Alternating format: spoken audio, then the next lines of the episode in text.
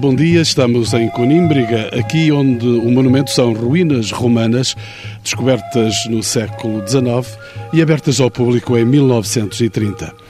Saltamos do caminhão multimédia do Roadshow das Sete Maravilhas de Portugal e vamos ruínas adentro à descoberta desse esplendor vivido nos começos da nossa era. Acompanham-me o Dr. Virgílio Hipólito Correia, arqueólogo e o diretor do Museu Monográfico de Conímbriga, e também a doutora Margarida Guedes, a vice-presidente da Câmara Municipal de Condeixa, a que pertence esta raridade histórica. Sr. Virgílio, entrego-me nos seus espaços confiadamente. Que notas prévias para uma visita guiada? Nós estamos eh, no local que é talvez o mais emblemático. A primeira imagem que muitas pessoas têm de Conímbriga é a entrada das ruínas, a entrada das ruínas perímetro arqueológico actual, não a entrada da cidade. Um eh, perímetro avantajado. Quase duas dezenas de hectares e neste local esta imagem que vemos ao fundo corresponde à muralha, à muralha tardia da cidade, que é conhecida desde o século XVI. Muralha Sul? Não, esta, uh, aqui estamos virados a oeste. Uhum. Uh, esta é, é, é, a muralha construída num período já final da cidade, mas que, devido à sua solidez, à sua monumentalidade, é conhecida desde o século XVI. E é devido a esta muralha que, desde o século XVI, este local é conhecido como uma cidade romana e que depois, no século XIX, se começou então a escavar e a partir de 1930, como disse, a ficar aberta ao público. Que condições levaram a que a Rainha Dona Abélia protegesse a escavação deste lugar? Eu creio que foi um ato mecenático eh, ligado ao prestígio que nessa altura tinha e que continua a ter a Universidade de Coimbra e que desde essa época para Coimbra, Conímbriga tem um interesse muito, muito especial, eh, que vem também desde o século XVI.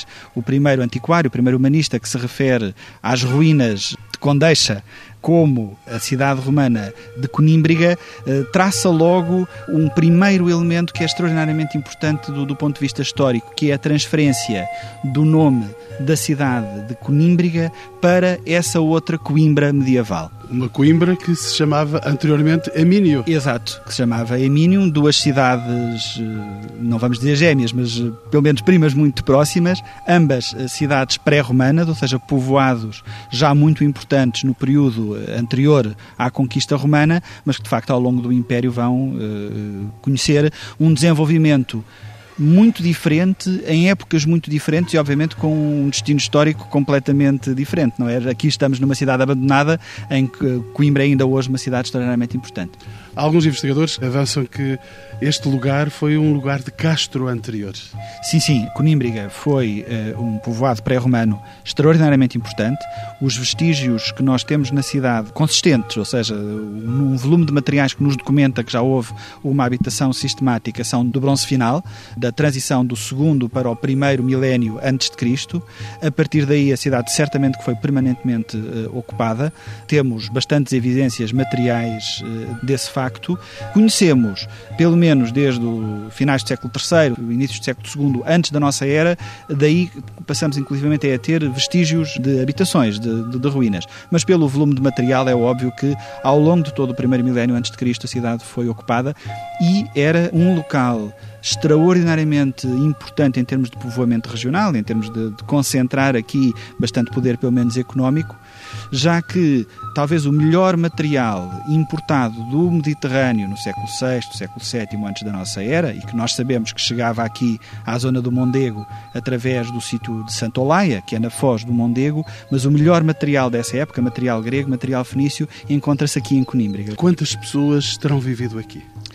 É um cálculo extremamente difícil, até devido à natureza eh, da arquitetura doméstica da cidade, que é muito diferenciada. Temos casas muito grandes e casas muito pequenas, temos dificuldade em calcular o número de habitantes. Mas posso lhe dar, assim, dois números limite. O aqueduto, aparentemente, poderia alimentar um máximo. que vem de Alcabidec, aqui próximo, poderia alimentar talvez um máximo de, de 20 mil pessoas. Ou seja, é improvável que a cidade tenha tido mais do que 20 mil pessoas. O anfiteatro podia sentar aparentemente cerca de 5 mil espectadores.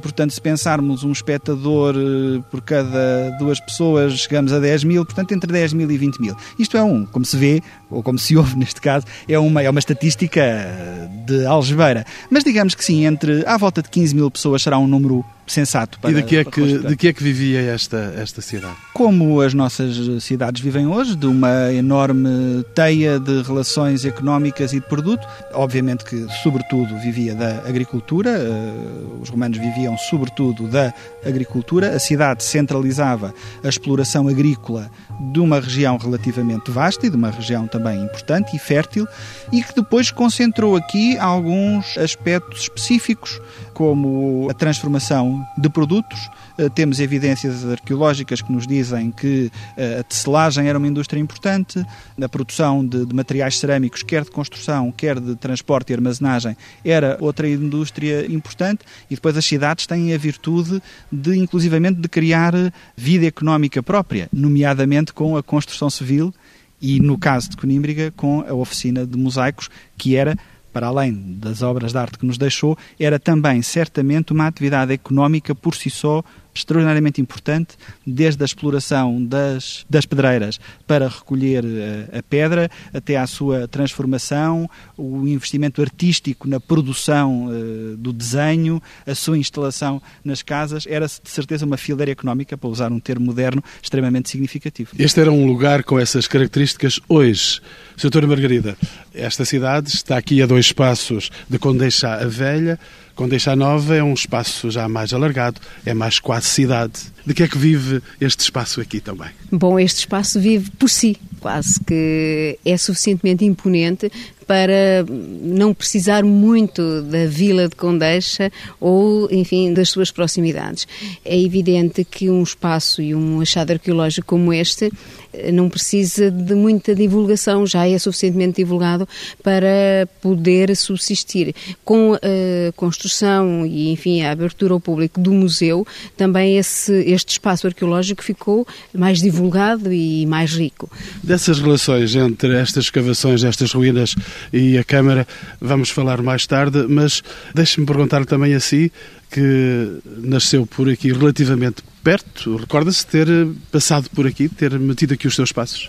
Enquanto garota e enquanto estudante bem, bem pequena, fizemos algumas entradas aqui nas ruínas e a sensação que fiquei é que eu estava a invadir um espaço que era quase impossível, eh, enfim, na minha terra e idade, perceber uh, o que é que era. Recorda-se do que é que disse à sua mãe quando chegou a casa?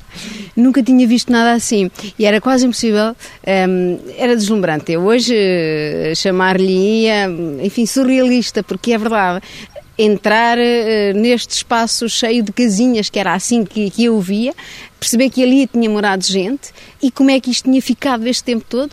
Foi uma coisa que me marcou imenso e que, como professora que sou, ao longo dos anos, eh, incentivei sempre os meus alunos, nas diversas escolas onde passei, a virem aqui e fiz imensas visitas depois disso, já como professora. É um espaço que merece a pena eh, ser cultivado e ser mostrado e ensinar aos, de facto, aos nossos estudantes, aos nossos alunos, aquilo que o passado nos deixou e como é que nos deixou. Sr. Virgílio, em jeito de descompressão, e vamos começar a seguir já os passos da ruína. Sei que não é natural daqui, estou perante um alentejano. Sim, senhora.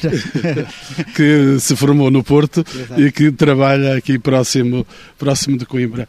Sr. Doutor, também tem essas memórias de infância? Eu não sei se devia uh, confessar isto. Eu tive a briga uh, familiar ao longo de anos de vivendo em Évora, mas tendo família no Porto, de passar aqui na estrada, mesmo ao lado, e nunca ser oportuno que os meus pais parassem para virmos a Conímbriga. Portanto, quase que se pode dizer que a minha vinda para aqui, depois como arqueólogo, foi quase uma forma de catarse, de, de, de vingança familiar, eh, mas que, enfim, acho que não terá sido má de toda.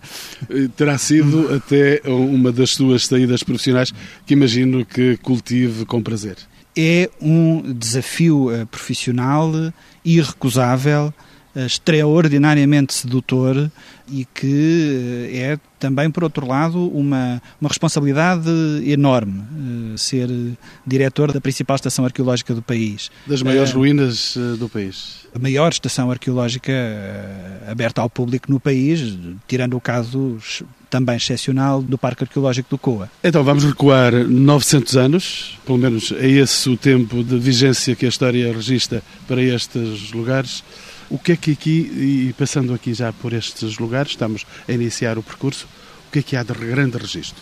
Talvez o mais, eh, o mais interessante eh, seja eh, esta estrada que vemos, que é parte de uma das ruas principais de Conímbriga, mas que é também parte da via romana que ligava o Lisipo, que hoje é Lisboa, a Brácara, que hoje é Braga. Falta aqui algum alcatrão aqui neste... Não, não tinham alcatrão, tinham melhor, tinham pedra, que era mais resistente e tinham uma coisa que hoje se calhar ainda nos vai fazer falta, que era este espaço exato onde nós estamos, era um espaço porticado, era um espaço coberto ao longo da rua, ou seja, nas principais ruas de Conímbriga, os viandantes, os habitantes da cidade podiam circular de não verão ou de inverno não que não apanhavam sol, nem precisavam de guarda-chuva. Era uma enorme vantagem.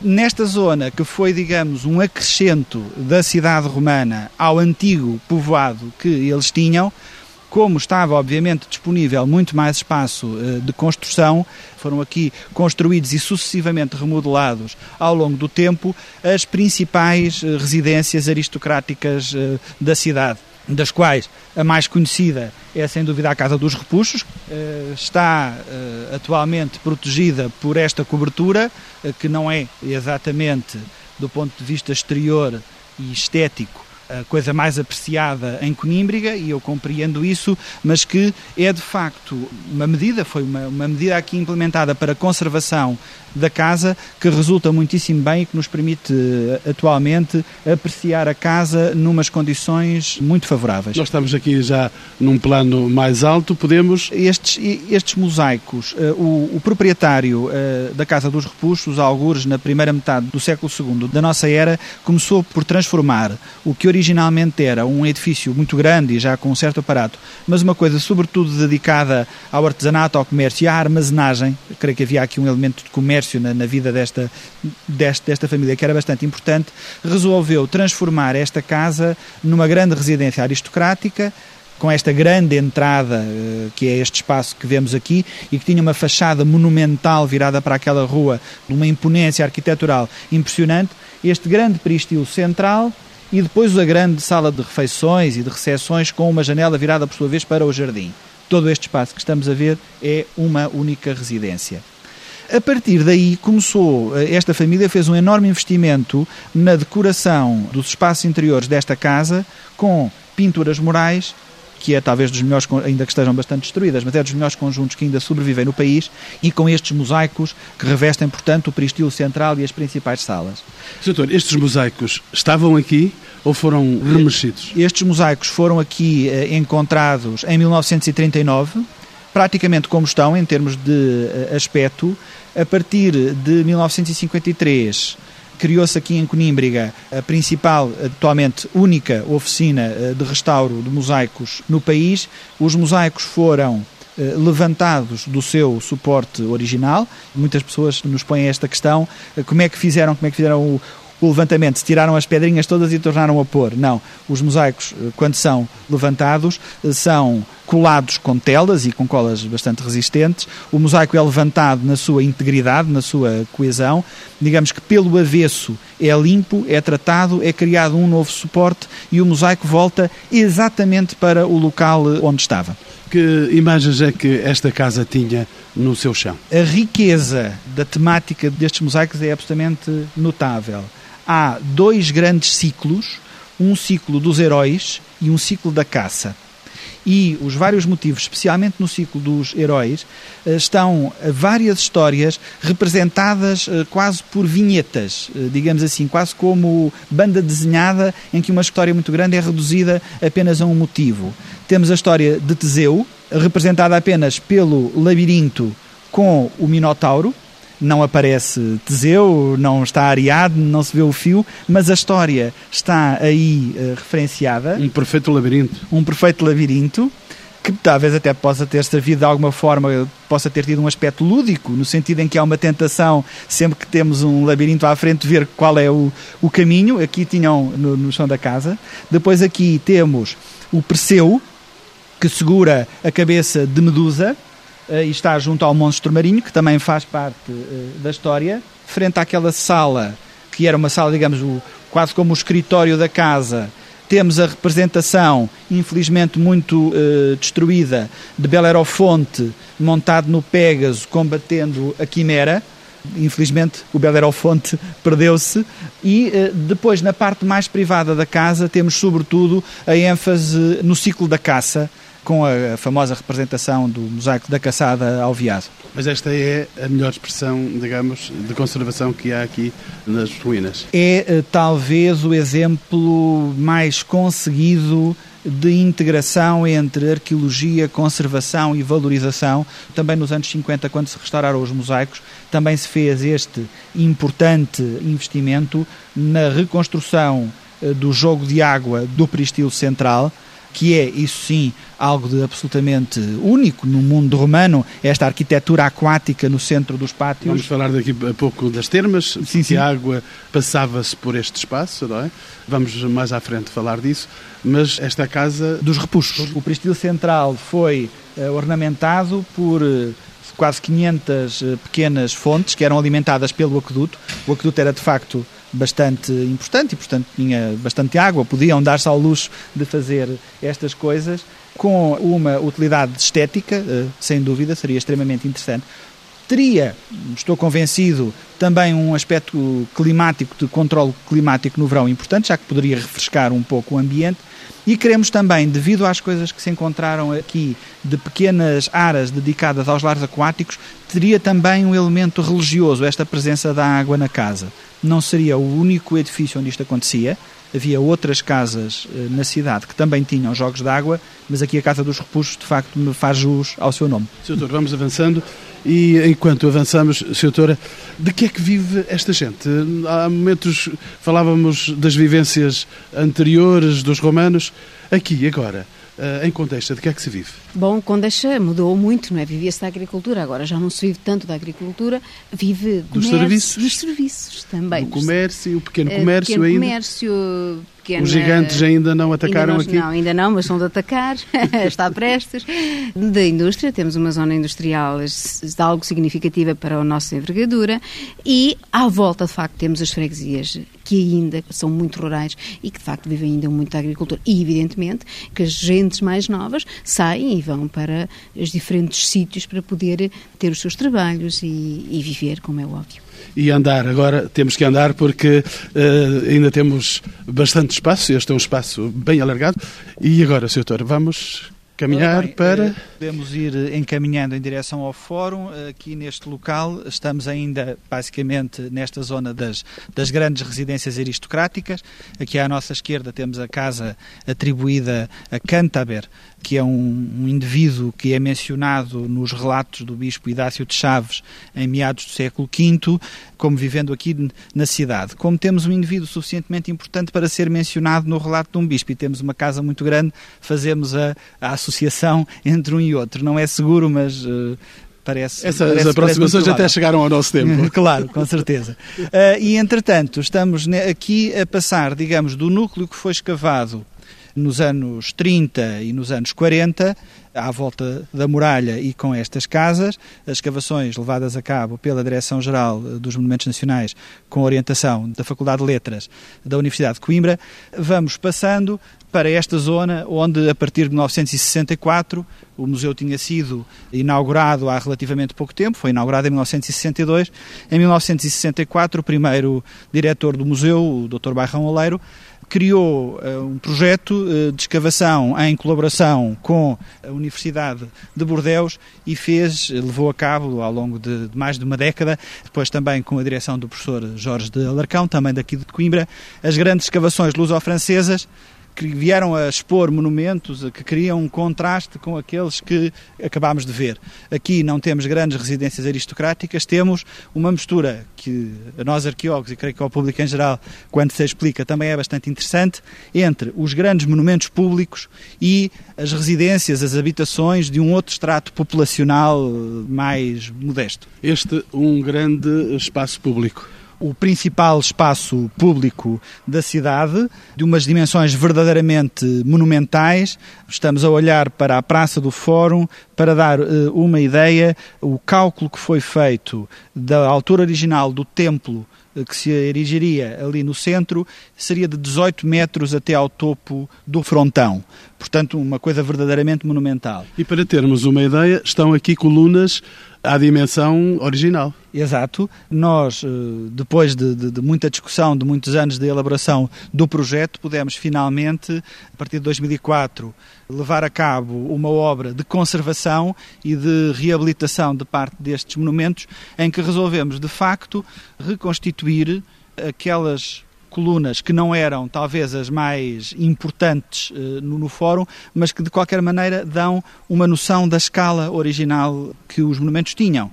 A obra terminou o ano passado uh, e este espaço foi finalmente aberto ao público em fins de abril, maio de 2006. Por isso é que também foi necessário colocar passadeiras de ferro para que as pessoas fossem mais orientadas. Claro, há aqui a necessidade absoluta de tentar levar as pessoas a compreender. É óbvio que é muito interessante que as pessoas vejam o monumento, vejam o mosaico, apreciem os detalhes.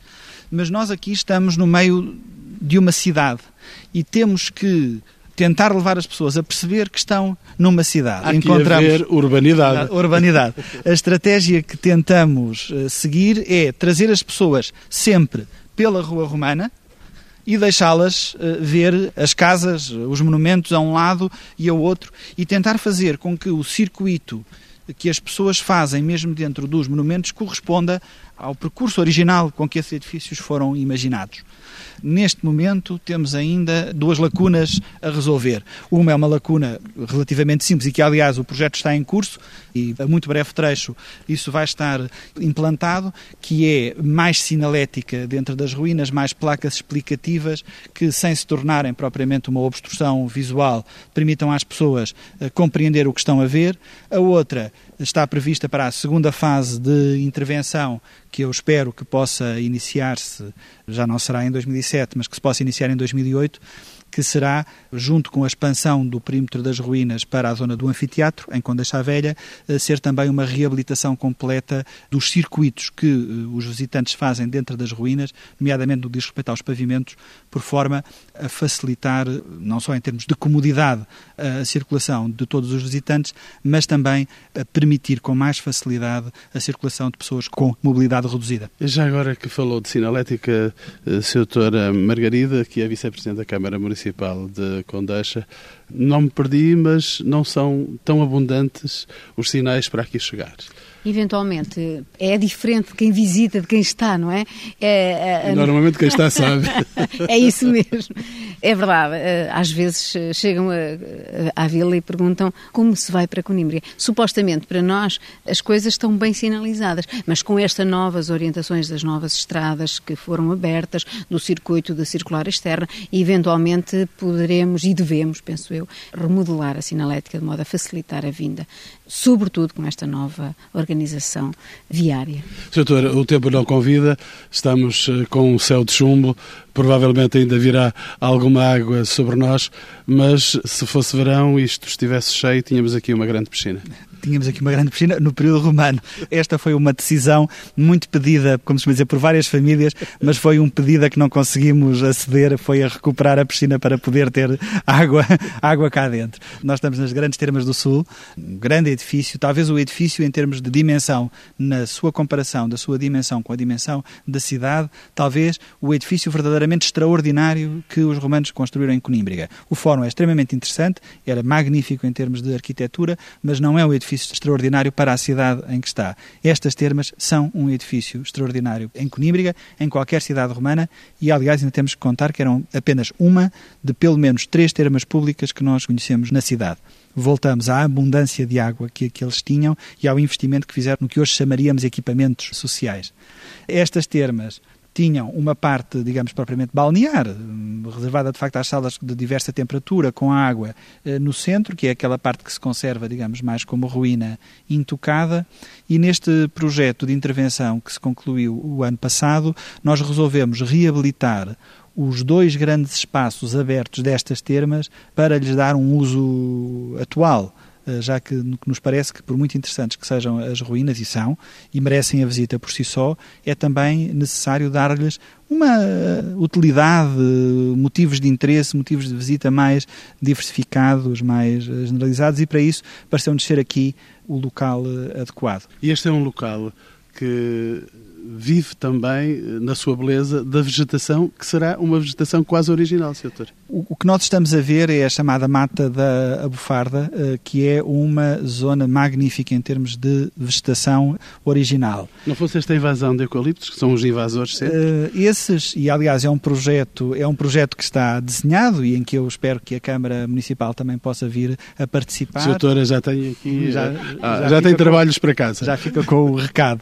Não, há de facto o projeto, várias entidades locais estão apostadas nisso, em transformar esta mata numa zona de intervenção florestal que não só permitirá uh, geri-la de forma a evitar um, um, incêndio, como também permitirá inclusivamente vir a reabilitar alguns desses aspectos, como por exemplo os eucaliptos. Porque quando olhamos para uma mata como esta e dizemos que é uma vegetação original, temos que pôr uh, um ponto e vírgula a seguir.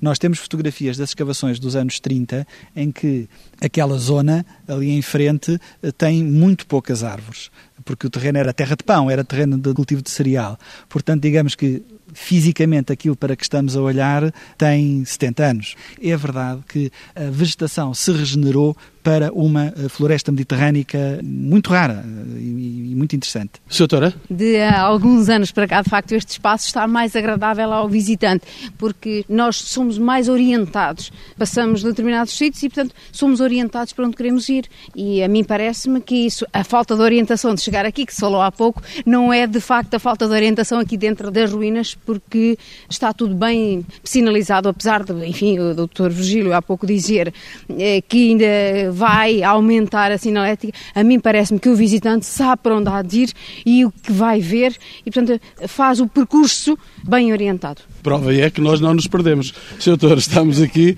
saímos das termas, hoje é domingo, vamos até à igreja, uma igreja paleocristã. Sim, uma, um edifício extraordinariamente interessante do ponto de vista arqueológico, com uma carga importante de valor social de, atual, digamos assim.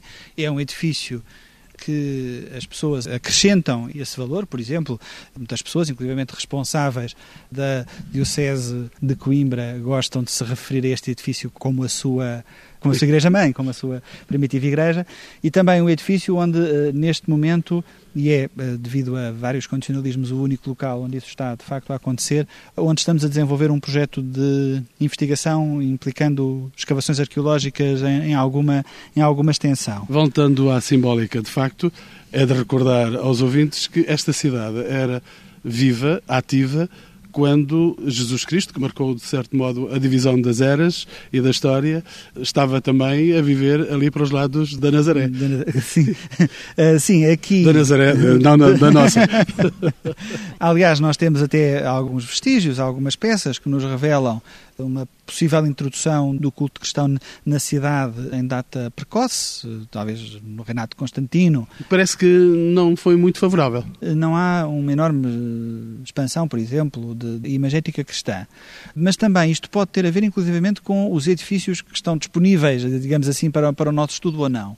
Aqui o que nós temos é uma residência, era uma casa normal, que provavelmente do século IV, depois de construída a muralha, foi rearranjada e transformada em basílica. E que houve uma transformação em basílica não há atualmente a mínima dúvida. O que estão a surgir, talvez alguns dados novos que não estavam disponíveis, é a data em que isto acontece. O discurso histórico tradicional dizia que depois dos saques dos suevos no século V, a cidade tinha sido muito rapidamente abandonada. Hoje sabemos que não é assim as escavações que estamos a fazer aqui na Basílica. E o projeto de datação eh, pelo carbono 14 que levamos e estamos a levar a cabo com o Instituto Tecnológico e Nuclear de Sacavém, de datação dos estratos, de ossos vindos dos estratos tardios de toda a Conímbriga, eh, mostram-nos que a cidade não foi abandonada de maneira nenhuma no século VI, talvez tenha sido abandonada no século X, mas, portanto, acrescentámos aqui mais quatro séculos de vida à cidade. A cidade talvez já não tivesse uma imagem propriamente urbana, talvez já não fosse uma cidade muito arranjada, com ruas limpas, monumentos públicos, etc., mas era um local de habitação sistemática, ainda nessa época, e que eh, realmente um dos monumentos centrais nesse momento era esta basílica, que nessa altura seria uma igreja como outra qualquer, talvez uma pequena uma pequena ermida, talvez já numa zona não propriamente eh, de aldeia, mas uma pequena ermida, onde se manteve à volta dela um, um cemitério que estamos agora, de facto, a escavar. Ganha mais história aqui nestas ruínas, temos é que ganhar mais passos para chegarmos rapidamente ao museu que nos espera. Sim, senhora. Muito Estamos aqui a chegar ao Museu Monográfico de Conímbriga.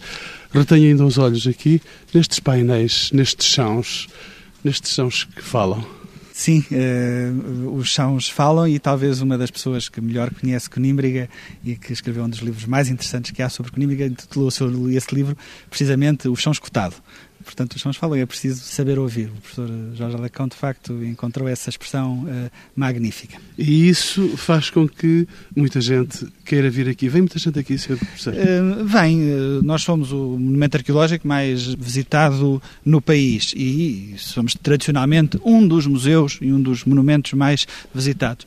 A média dos últimos anos anda nos 150 mil visitantes ano, que já é parece-me a mim importante. Será bom?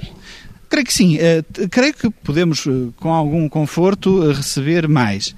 E, ultimamente, a coincidência das obras que aqui decorreram provocou alguma perda de público, porque também coincidiu com a, a renovação do restaurante, o que obrigou ao seu encerramento temporário situações que já estão em resolução completa. Quem vier daqui a 15 dias provavelmente já encontra o restaurante aberto de novo. Eh, já não estamos, digamos, no, no período áureo que tivemos em 1999, na, na sequência da Expo 98, em que chegámos a ter 200 mil visitantes por ano, mas continuamos com um volume de público interessante e que eu estou convencido que com o continuado investimento que está a ser feito e que vai ser feito em readaptação, renovação, reabilitação das ruínas, expansão uh, do seu perímetro visitável, acho que temos condições para crescer e que tenho, acho que é expectável que isso vá de facto acontecer. E que os próximos visitantes não vejam mais este mono que está aqui ao lado esquerdo, Sr. Sr. Doutor.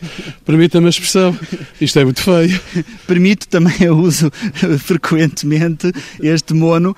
Este mono é, como dizia há pouco, é as instalações da oficina de restauro de, de mosaicos que foi aqui instalada provisoriamente há 20 anos. E Provisoriamente já, à portuguesa. À portuguesa, é o provisório definitivo. Temos um projeto para a sua substituição, retirá-la daqui e colocá-la noutro espaço do museu até com melhores condições uh, técnicas. É um projeto que está proposto para apoios mecenáticos. Estamos a, a toda a hora à espera de notícias. Talvez esta transmissão possa ajudar nisso. Já não temos muito tempo para o museu, mas vou pedir ao Sr. Doutor que me dê o essencial do que está aqui dentro. E entramos. Aqui estamos uh, no setor do museu dedicado à arquitetura. Uh, do outro lado temos a, sala onde há mais objetos uh, dedicados às várias atividades que decorreram na cidade desde a construção à serralharia, os variedíssimos temas. Eu acho que o público em geral, eu pessoalmente também aprecio muito, creio que esta é a sala que tem mais sucesso em todo o museu, graças à maquete do Fórum Flaviano. Como se fosse verdade. Como se fosse verdade. Vimos há pouco as três colunas e uma porta que são aquele pormenor que se vê ali ao canto. Ao canto direito. Ao canto direito. Tudo o resto uh, seria o que lá estava e que, uh, aparentemente, até em consequência de Condeixa ter sido das vilas portuguesas que mais sofreu na sequência das invasões francesas, onde a vila foi incendiada. Mas, mas esses senhores fizeram mal por todo o país. Coitados, mas depois vá lá. Os franceses aí pagaram um pouco vindo ajudado a fazer as escavações e oferecendo a maquete, portanto também não se pode levar tudo a mal. Realmente. E, e, acho que conseguimos agora chegar a este ponto em que o museu eh, desempenha esta função de centro de interpretação daquilo que as pessoas viram na ruína. E portanto aqui as pessoas podem ter uma ideia da, da monumentalidade que o monumento tinha, com que foi pensado e desenhado, e podem ver também os elementos que permitiram a reconstituição desta maquete, que não é uma invenção pura e simples eh, de um arquiteto, passa de uma análise aprofundada do seu plano, que é um plano extraordinariamente rigoroso, por isso o plano é rigoroso, imagina-se que também o seu alçado fosse igualmente uh, rigoroso, e todo o aparato escultórico, infelizmente perdemos muita coisa, perdeu-se muito, mas que uh, estava envolvido neste edifício, que era um santuário do culto imperial, e podemos ver pelos restos de esculturas que tínhamos o imperador nos seus vários aspectos a cabeça de Augusto, infelizmente só temos a cabeça e os pés, mas que é o suficiente para identificarmos como o imperador em traje de magistrado, ou seja, o imperador príncipe do Senado. Aqueles fragmentos de estátua são de uma estátua em que o imperador ainda tem a escala maior do que o natural, está uh, com uma coraça, é um traje militar, portanto é o imperador líder dos exércitos, e aqui neste pacientíssimo trabalho de conservação, esta estátua foi encontrada em mais de 40 fragmentos recolhidos em vários locais das ruínas e foi pacientemente restaurada. Temos o imperador divinizado. Está nu como um deus e tem apenas o, um manto que também faz parte do seu aparato divino. Portanto, teríamos mais tínhamos pelo menos três estátuas dos imperadores, designadamente seriam provavelmente Augusto, eh, Cláudio e talvez um Trajano, que dariam aos habitantes a imagem do chefe do Império que os integrava nessa entidade cultural maior. Estamos dentro do museu, agora os meus pés sentem-se melhores porque o chão não é tão irregular quanto é aquele que pisamos pelas ruínas. Houve qualquer problema, Sra. Doutora? Temos, de facto, essa deficiência em termos de, de, ruínas. Os pavimentos, a circulação oferece algumas dificuldades e temos o problema, não sei se algum dia o poderemos resolver por completo, mas temos que fazer um esforço e vamos fazer esse esforço quando começar a segunda fase de intervenção nas ruínas, em, de facto, adequar o espaço à circulação eh, de pessoas com mobilidade reduzida. No museu isso não acontece, é um museu apenas de um piso, portanto a circulação não oferece dificuldades, mas nas ruínas é verdade que temos esse problema a, a resolver. Falando de pés, também não os posso colocar agora em cima destes mosaicos. De vez em quando há quem ponha, mas nós de facto pedimos que não. Estes são mosaicos recolhidos em 1899 nas primeiras escavações, começámos a falar há pouco, subsidiadas pela Rainha do, Dona Amélia. Dona Amélia, que atualmente não sabemos, sabemos que os mosaicos são de Conímbriga, não sabemos é exatamente de que local de Conímbriga é que eles vêm. Os mosaicos são quatro, nós já conseguimos localizar a proveniência original de um, porque encontramos um pequeno fragmento, mas estes dois e outro que está lá embaixo nas ruínas também ainda não, ainda, ainda não chegámos lá. Avançamos mais alguns passos por dentro do museu e estamos a chegar às necrópolis. Esta é a sala final do museu dedicada às necrópolis e também aos aspectos da religiosidade doméstica. É uma sala uh, extremamente interessante, até porque estão aqui alguns dos elementos historicamente mais uh, interessantes, como estas duas lápides, uma dedicada ao gênio de Conímbriga, uh, que foi talvez a peça que finalmente veio comprovar, para além de todas as dúvidas que ainda pudesse haver desde o século XVI, que a cidade era Conímbriga, e depois a outra muito interessante dedicada a Flávia Conímbriga.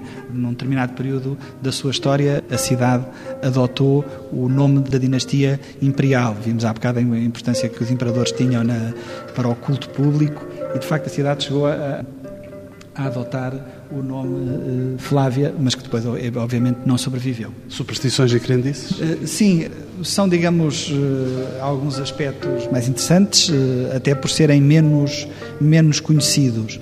Nós sabemos que os romanos acreditavam numa entidade que era o Ínvidos, que era uma espécie de, de mal olhado, de, de azar, do ínvidos vem depois a invídia uh, e a nossa, inveja. A nossa inveja.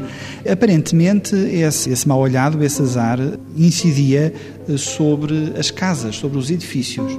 E por isso, numa casa que nós chamamos a Ínsula do Vaso Fálico, foi enterrado aquele vaso com aqueles falos eh, feitos em cerâmica, ou seja, que dá um vaso ritual propositadamente uh, feito assim, é um vaso de libações, permite que se ponha vinho dentro do vaso e depois esse vinho seja oferecido, e que, aliás, esse vaso é uma das peças classificada Tesouro Nacional ao abrigo da atual lei do património cultural. Quem não conviveu muito bem com estas crendices de superstições foi o cristianismo, que lhe fez alguma guerra. E temos aqui uh, alguns registros da passagem do cristianismo sim, por aqui. Sim, uh, aqui não temos uh, muitos vestígios do ataque à superstição pagã, temos sim a demonstração de uma implantação relativamente precoce do, de uma do liturgia?